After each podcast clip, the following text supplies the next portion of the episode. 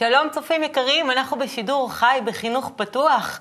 אתם מוזמנים כמובן להצטרף אלינו, היום התוכנית שלנו תעסוק באימון הורים ויש לנו הפתעות בשבילכם. אימון הורים, מה זה בכלל? אני רוצה להבין למה אני צריכה אימון הורים היום. אני רוצה להבין למה אני מרגישה לפעמים תסכול מול הילדים שלי, שאני צריכה להגיד להם כל דבר עשר פעמים. ואנחנו נברר את זה היום בתוכנית. איתי, שלום. שלום, מה שלומך? טוב מאוד. מה אתה אומר על אימון הורים? אז אה, דבר ראשון, אפשר לדעת שב-200 שנים האחרונות בעצם, אה, אחד השינויים הגדולים שקרו זה שההורים והילדים כבר לא גרים ביחד. ואז נוצר מצב שאנחנו לבד נמצאים עם הילדים, ואין לנו את ההורים שיעזרו לנו בחינוך. לכן יש עכשיו בעצם את כל החינוך, אה, אימון להורים, כדי לתת להם ולהקנות להם כלים. כדי לגדל את הילדים בצורה הכי טובה. אני מזמין אתכם להיכנס לפייסבוק או אייל ולשאול את השאלות ולה, או את כל המחשבות שיש לכם ונעלה אותן כאן לפורום. אז היום באמת נברר מה זה להיות הורים ולמה אנחנו צריכים בכלל ללמוד להיות כאלה. איתנו אה, דוקטור מלי דנינו, מנכ"לית אגודת ניצן, שכתב ספר חדש, שהוא נמצא איתי כאן על השולחן, המדריך לאימון הורים, רגשות, תובנה, פעולה, שאת אה, בטח תספרי לנו עליו בהמשך. יעל כהן, את הגעת אלינו ישר מחדרה, את אימא לשלושה ילדים, במקצוע אחד גננת, אבל גם מטפלת ברפואה סינית, כמוני. ומשה פלטורק, אתה עורך תוכן אה, חינוכי בקבלה לעם, ואתה אחד מהמדריכים של לגדול בכיף. נכון. אז אה, אני, רוצה היום להבין, אה, מה זה להיות אה, הורה בכלל? מה זה בשבילך? עכשיו נשאיר את הכל בצד ואנחנו נשאל אותך מה זה להיות אימא. להיות אימא זה, זה הכל. זה הרבה שמחה, זה הרבה כאב, זה הרבה קושי, זה הרבה מחשבה. זה לקבל הזדמנות לתת ליצורים קטנים ושתלויים בי מאוד את, את כל מה שהייתי ושאני רוצה להיות. זאת אומרת שאם יש עכשיו מישהו בבית שלא הורה, זה נשמע מאוד מבהיל ומפחיד, אז אולי אה, מלי, תגדי לנו מה זה אימא בשבילך. לא, אני לא יכולה להרגיע. כי להיות הורה זה תפקיד שאתה מקבל על עצמך מהרגע שנולד ילד, וזה תפקיד לכל החיים. וזה תפקיד שאנחנו לא מקבלים הכשרה אה, לתפקיד הכי חשוב בחיים שלנו, ואף אחד לא מלמד אותנו איך להיות הורים טובים. ואנחנו הכי רוצים להיות הורים טובים. איתי, מה אתה אומר על זה? כי אתה אבא לשני תאומים בני שנה וארבעה חודשים. נכון. אה, אני אגיד את זה ממקום אחר, שכשהילדים, לפני שהילדים נולדו, נולדו, בעצם כל רווק יודע שאת הילד שלך אתה תאהב ותעשה כל מה שאתה רוצה בשבילו, כל הקלישאות האלה שגם הן מאוד הגיוניות. אבל מהנקודה שבה נולדים הילדים והם נכנסים לחיים, ופתאום אותו רגש פתאום נוצר, כאילו זה לא היה לפני זה. לפני זה רק הבנו את המשפטים האלה, ופתאום המשפטים האלה חיים בתוכנו. אבל זה נשמע קשה, זה גם כיף. למה, למה קשה? אף פעם לא קשה. לא, לא יודעת, אני עברתי יום קשה עם הילדים שלי. כן. לא. משה, מה זה בשבילך להיות... מגדיר את זה במקום קשה כמאתגר, ודאי שזה קשה, אבל אה, יותר להתייחס לזה כאתגר, כי אני למשל זוכר שתמיד התעסקתי, עוד שהייתי ילד ונער, באיך מחנכים אותי ולמה וכן הלאה, איך זה השפיע עליי. ועכשיו בעצם, מאז שנהייתי הורה, אז אני בעצם אה, עובר את אותו תהליך עם הילדים. אז אני כל הזמן עושה איזה... איך הייתי רוצה שיחנכו אותי, ואני מנסה לתת להם את הכי טוב ש, שאפשר, ואני מתייחס לכל הדברים כמו איזשהו אה, אתגר, כמו איזה משהו שעכשיו איזה תרפיה בשבילי, ואיזשהו אה, הדבר באמת הכי טוב שאני יכול לתת לילדים מתוך כל מה שספגתי. אז פתאום באמת נפתח איזה משהו שאתה כלפיו יכול אה, להעביר את כל, את כל מה ש... אבל לפעמים זה דווקא מוציא כל מיני דברים אה, בי, שהם, אה, שאני לא כל כך אוהבת, ואז קשה לי להסתכל על זה כעל אתגר. אה, זה נכון, אבל כשיש... אה, זה, זה דווקא אותה הזדמנות לעכשיו לבדוק שוב פעם את אותם דברים שחבויים בפנים, ועכשיו אני פתאום מתגלה, מתגלים הדברים מולי. כשאני עכשיו עושה איזשהו, אה, נותן איזשהו חינוך לילדים, ואחרי כמה שנים רואה את תוצאות החינוך בילדים, אז אני יכול עכשיו לבוא ו- ולראות, אולי אותו דבר שאני צועק על הילדים, זה בעצם איזושהי תוצאה של משהו שאני עשיתי, ואני הולך אחורה ומברר למה אני נוהג כך. זה במידה ו... ואתה יכול להסתכל על עצמך מהצד. כן. יאללה, את מזדהה עם זה, עם מה שאמרתי? את מכירה את ההרגשה הזו שהם מוצאים ממך משהו שדווקא קשה בך? בהחלט, אני לא חושבת שיש אה, הורה שלא חווה את זה. אה, הילדים יודעים ללחוץ לנו על המקומות הכי כואבים, ואני שואלת את עצמי, בהמשך למה שאתה אומר, אוקיי, בוא נגיד ואני רואה שיש משהו בתוכי שאני מעבירה לילד מתוך החוויה שלי, ואוקיי, הוא חוזר על אותו דבר. אוקיי, ראיתי, אבל אותם דברים נמצאים בתוכי, אני יכולה להיפטר מהם, אני יכולה לזרוק אותם פשוט החוצה ולהגיד, הם לא קיימים? רגע לפני שנענה ליעל, אתם מוזמנים לכתוב לנו מה זה הורה טוב בשבילכם, ואם יש לכם איזושהי הבנה או תובנה שאנחנו לא, שלא, לא יודעים אותה, איתי יקריא לנו אותה מיד. אז מה את אומרת, מלי? אני אומרת שכן. אופטימית. אני אופטימית, אני אופטימית אה, אה, בתהליך האימוני. אנחנו עוזרים להורים להיפטר מאותם, אה, מאותם דפוסים שקיימים בהם. יופי, אז אולי ש... תספרי לנו, כי אנחנו בדיוק רוצים לדעת איך נפטרים מזה. איך נפטרים מזה? קודם כל, מפסיקים להיות uh, טייס אוטומטי. זאת אומרת, אם כל פעם שהילד שלי לוחץ על משהו, אני, הוא מפיק ממני את אותה תגובה, אז אני צריך ללכת ולחשוב, כמו ש... כמו שאמרת קודם. זאת אומרת, אני גם תוהה לעצמי, זאת אומרת, מתי יכול, יכולת לעשות את כל החשיבה הזאת, ו, mm-hmm. ולהשכיל ולהבין את כל הדברים האלה, לפני שאתה מתחיל לחנך את הילד שלך.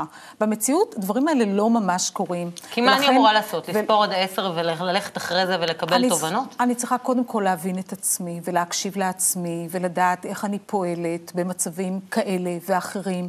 כי ההורה בעצם... אמ, הרבה פעמים צריך לשכלל את היכולות שלו כדי להיות הורה טוב יותר, והוא זקוק קודם כל למישהו שיקשיב לו. אבל למה? ו... למה, למה זה בכלל ככה? למה זה לא טבעי להיות הורה? למה לא נולדים ואנחנו פשוט הורים? מה הבעיה? אנחנו פשוט הורים, אבל אנחנו לאו דווקא לא, הורים טובים תמיד. לא, פשוט הורים התכוונתי אה, עם כלים, ושאני יודעת בדיוק מה לעשות עם הילדים. כי המציאות מאוד השתנתה. ולהיות הורה זה תפקיד מאוד מורכב במציאות אה, של ימינו אנו. אה, הילדים אה, חכמים יותר מההורים, אמרתם אגו יותר גדול מאשר להורים, ואין שום סיכוי לתקשורת בין הורים לבין ילדים בלי שההורה ילמד איך לעשות את זה. זאת אומרת, זה לא מובן מאליו שלכל הורה יש את הכלים לנהל תקשורת פתוחה. אה, עם הילד שלו. אז למה זה לא מובן מאליו? מכיוון שהפער, הפער בין הדורות הוא באמת תוצאה של אה, גדילת האגו. שבעצם אם באמת פעם היינו חיים בתוך uh, כפרים, והבן היה ממשיך את המקצוע של האבא, ושם הסבתא הייתה עוזרת בחינוך וכן הלאה. כמו שאיתי אמר לנו קודם. כן.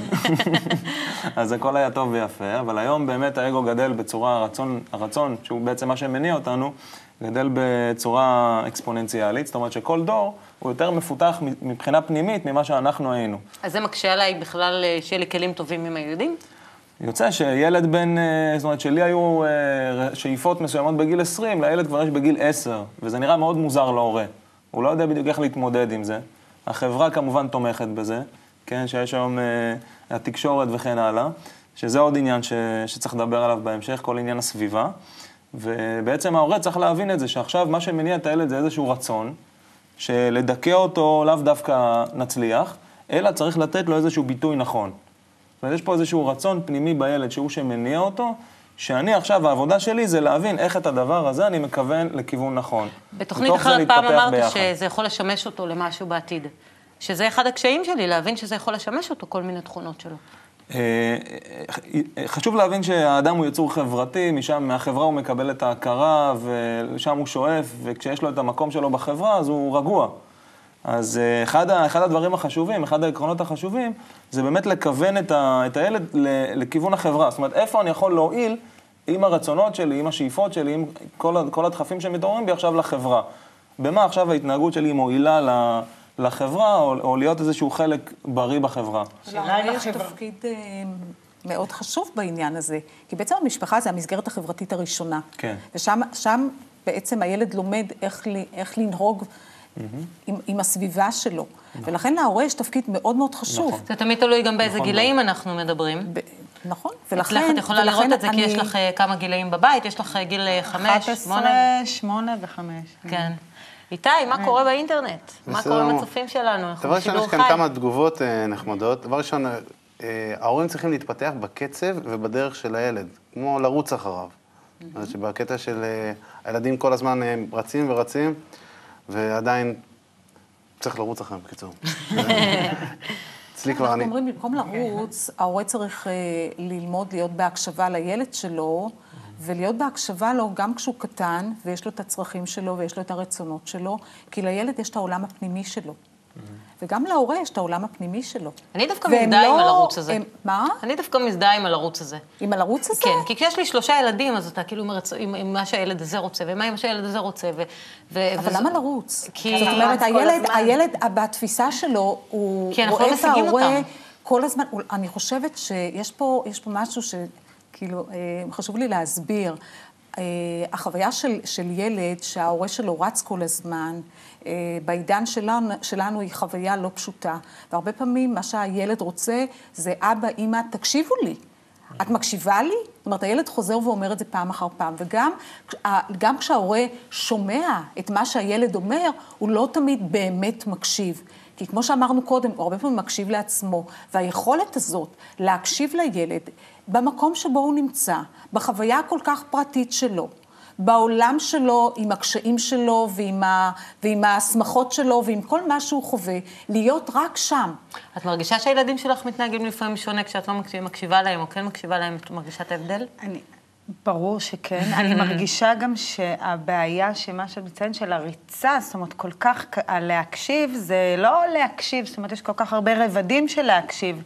ואם אני רק מצליחה לרגע לעצור את הריצה ובאמת להקשיב לרצונות היותר ויותר ויותר עמוקים, גם שלי וגם של הילדים שלי, אז ברור שנוצר איזשהו קסם כזה רגעי ואני כן מצליחה, אבל בתוך כל הריצה, זאת אומרת, לרוץ ולהקשיב זה פשוט לא עובד, אתה שומע בעיקר את אלמות ליבך. ו... יש כאן משהו שמתאים בעצם, אה, הורים שואלים. אנחנו מרגישים כהורים שההשפעה שלנו על ילדינו הולכת ויורדת. מה מה ניתן לעשות? מה ניתן לעשות. משה? טוב, אז קודם כל, קודם כל ההקשבה זה, זה תנאי הכרחי, כי ההורה הוא כמעין איזה מדרגה עליונה כלפי הילד, אה, בחוכמת הקבלה כל הרצונות, כל הזה מסודר לפי אה, מדרגות. והתנאי כאילו להשתוות בין המדרגות זה שההורה יורד למדרגת הילד, שומע אותו, מבין את הצרכים שלו, ומפה הוא יכול עכשיו לעשות חושבים, לאבד את זה ולראות איך הוא עכשיו פועל בצורה הנכונה ביותר. בלי הקשבה אין תנאי בכלל לחיבור. אז זה, אז זה קודם כל לגבי זה, ולגבי העניין של אה, הורה שבאמת נגיד רוצה להקשיב, והוא רואה שההשפעה שלו יורדת, אז פה באמת אני, אני מרגיש מאוד חזק את עניין השפעת הסביבה. אבל רגע, שנייה לפני שאתה נכנס להשפעת הסביבה, כן. לא הבנתי מה זה לרדת למדרגה של הילד. אני, אני בתור גננת, טלי, רוצה להגיד לך שיש המון הורים, סליחה אם הם רואים אותי, שלא רק שהם לא יכולים להיות המדרגה העליונה, זאת אומרת, הם, הם נמצאים במדרגת הילד, זאת אומרת, לפעמים מבוגרים, כל כך קשה להם ל- לוותר על המקום שלהם כילדים היום, אני רואה את זה כל אבל הזמן. לא הצלחתי להבין מה זה להסתכל בעיניים שלו, מה זה אומר. מה אני אמורה לעשות, איך אני אמורה להתנהג, לדבר. ולמה זה לרדת?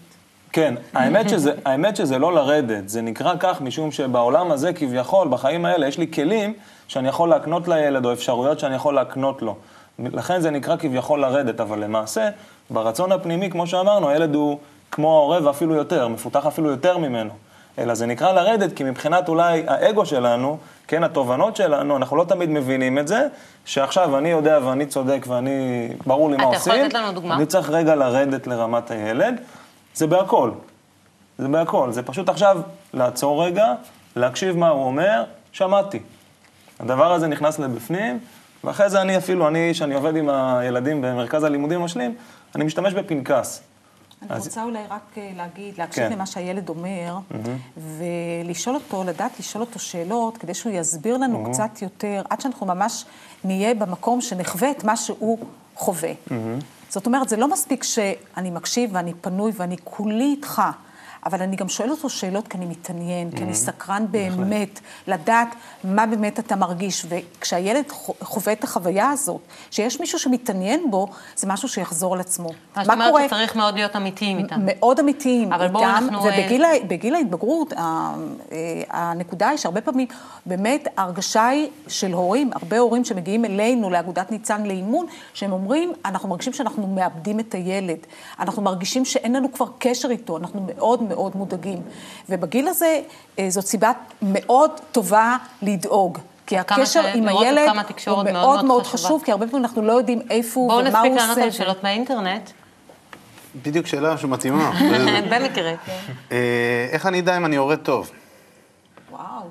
איך אני אדע אם אני הורה טוב? וואו, זו שאלה, אני חושבת שהורה, שאין הורה שלא שואל אותה. נכון, מלי? בטח. ההורים רוצים להיות הורים טובים וטובים מאוד, ובעצם הרבה פעמים כשהם באים לאימון, הם אומרים, אני רוצה לדעת אם מה שאני עושה זה נכון. אני לא רוצה אה, להרגיש אה, רגשות אשם, שאולי אני טועה, ואני צריך סוג של אישור. אז אני חושבת שהתשובה היא, היא בהחלט תשובה שכל הורה צריך לתת לעצמו, עד כמה אני הורה טוב, ואני אומרת, כל הורה יכול אה, להשתפר, ויכול לשפר את היכולות שלו, ו, ויכול ליצור לעצמו איזשהו סולם שעליו הוא בעצם ימדוד את ההתקדמות שלו ויגיד, הייתי כאן, ואחרי האימון אני כבר כאן, ו- ולכן אני הורה יותר טוב. יעל, את שואלת הצלחתי את עצמך לשפר. לפעמים את זה? נדמה לי שהורה טוב, בכלל טוב או רע, זה כלפי איזשהו יעד או מטרה שאנחנו מציבים לעצמנו, וזה... המטרה היא לא תמיד, אה, היא משתנה והיא נבנית עם השנים. ו... אז אם- מה זה הורה טוב בשבילך? עם, עם הורה, אני חושבת שלהיות אמיתי אה, מול הילד, זה להיות הורה טוב, זאת אומרת, זה להגיד לו, היום הייתי הורה ממש רע. אבל אנחנו, בוא נבין למה זה קרה לנו, ואיך הגענו למצב הזה, ואיך אנחנו גדלים ממנו. וואו. אני הייתי רוצה להזמין את הצופים שלנו להיכנס לפייסבוק. אה, פתחנו סקר, שאלה, האם, אנחנו, האם אתם הורים טובים? תענו. אפרופו הורים טובים. אה, אז קודם כל, אותה מטרה שיעל דיברה, אז אה, אם דיברנו על זה שהמשפחה זה כבר איזשהו מיני מודל של החברה, ובחברה כל אחד, אנחנו שואפים שכל אחד יהיה איזשהו תא, תא בריא בגוף, אז אה, אחד המודלים זה באמת אה, לא לפגוע בזולת, וככה למצוא את המקום בחברה. אם הצלחתי זה, זה איזשהו סוג של מדד, שאני כנראה עשיתי את מה שיכולתי, או עשיתי משהו נכון, כדי לתמוך ב- בילד ש... ב- בזמננו, בתקופתנו, שכמה, כמה שזה לא, לא קל ולא פשוט להגיע לזה. אנחנו עוד רגע ממש נראה אה, קטע מתוך אה, תוכנית שנקראת אה, משפחה אחת, ולפני אני רוצה לראות, לשאול מה, מה באמת המודלינג של הקבלה להורה טוב. דיברנו קצת על עניין של מדרגות. אז קודם כל, שוב, כשדיברתם, אה, הייתה לי הבחנה הזאת של חברות. זאת אומרת, כמה ההורים אה, רוצים חברות. כמה אני רוצה שהילד עכשיו יבוא וכשהוא יגדל הוא ידבר איתי והוא יספר לי מה עובר עליו. העניין הזה של המדרגה, שאתה מקשיב לילד, זה יוצר חברות. וזה שאתה שואל אותו ואתה מביע איזושהי התעניינות ו- ופה, ו- ואתה מבין שאתם עוברים פה את אותו תהליך, כן, אני עכשיו לומד מזה, המדרגה העליונה שלי היא תהיה כשאני אבין את זה וביחד נתקדם אליה. זאת אומרת, להיות באיזושהי חברות, ומתוך זה איכשהו לצמוח ביחד. אין לי את התשובות, מה תהיה המדרגה העליונה, אני צריך להבין את זה. אז בואו נראה קטע מתוך אה, תוכנית שנקראת משפחה אחת, משפחת סלומון. ההורים לומדים קבלה, הילדים מדברים על ההורים, מה זה עשה להם. תחזרו אלינו מיד אחר כך. כל החיים שלך הם קובץ הפתעות. תדרוש לקלוט אותם כמו ילד שמשתוקק ללמוד. רק תשתדל להישאר בהשפעה. כי שם שוכנת השכינה והקדושה. מה, איך זה לגדול עם הורים כאלה? בסדר. הם אה, סבבה, מה, אחלה אחלה הורים. כן. סתם, כאילו, הם לא מאמינים בעונשים וכל מיני כאלה דברים. הם חושבים ש... ונגיד, ציונים זה לא הדבר הכי חשוב בעולם, זה רק סתם מספר. נכון. זה לא... זה אף פעם לא, לא נגיד... אמרנו שינזפו בך כן. ויגידו, לא עשית טוב, אתה לא זה וזה. גם, הם תמיד מאמינים בנו ויודעים שאנחנו נעשה הכי טוב שאנחנו יכולים. גם כל, כל, כל תעודה שקיבלנו, אז אבא שלי היה, היה לו כל פעם אותה שאלה, זה היה, זה הכי טוב שיכולת לעשות. אז אנחנו אומרים לו, אם, לא. אם אתה אומר כן, אז אין לי מה להגיד, אם זה לא, או פה יש בעיה. פתיחות. נגיד, הם הרבה יותר אה, חופשיים ופתוחים מכל, אה, מהורים אחרים שאני מכירה. כאילו, התפיסה שלהם אה, שונה. תמיד היא הייתה? לא. לא בדיוק. לא.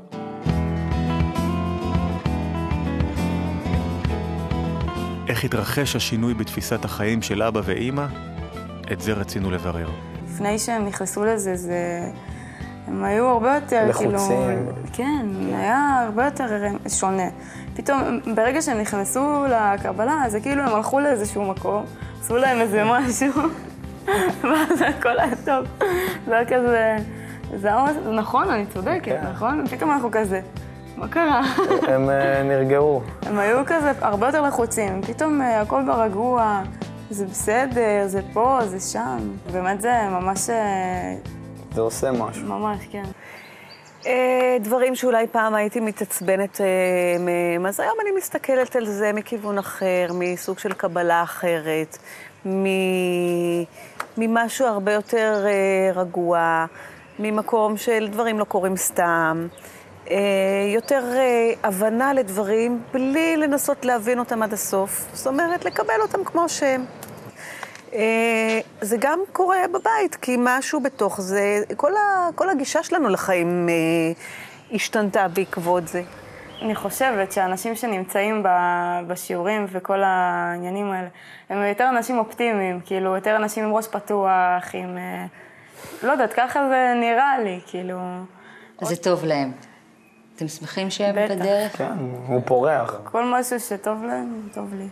ברגע שאתה מבין שכשאני כועס אני בבית כלא קודם כל, אז... אה, או, או שאתה לומד לא לקחת מה שלא שלנו, יש משהו בגישה שמשתנה מבחינת אה, כעסים, מבחינת לקבל דברים שעושים. אני חושבת שגם אה, מה שדיברנו קודם על העניין של לתת לכל אחד ללכת על פי דרכו, זה חלק מזה, כי אתה, זה בעצם לשחרר. אני לא, אני לא, לא, לא מנסה להיות בשליטה. אני, אני נותן, אני משחרר. וזה בסדר. וזה בסדר. ואני עושה את זה עם הסביבה שלי, ואני עושה את זה עם הילדים שלי, וזה בסדר גמור, וכמובן עם תמרה. כי הכל יגיע בזמן, הכל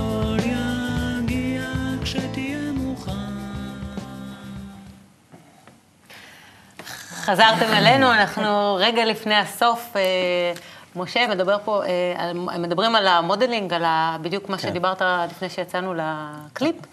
מה, מה היחס שהשתנה? על מה הם מדברים? זה בדיוק, זה בדיוק היחס ל- לעצמי, לחיים. אה, אחד העקרונות, שאם אפשר ככה, זה איזשהו עק- עיקרון, מר- עיקרון מרכזי שהאדם חווה בתהליך על עצמו, תהליך הלימוד וכן הלאה, זה העיקרון של חנוך לנער על פי דרכו.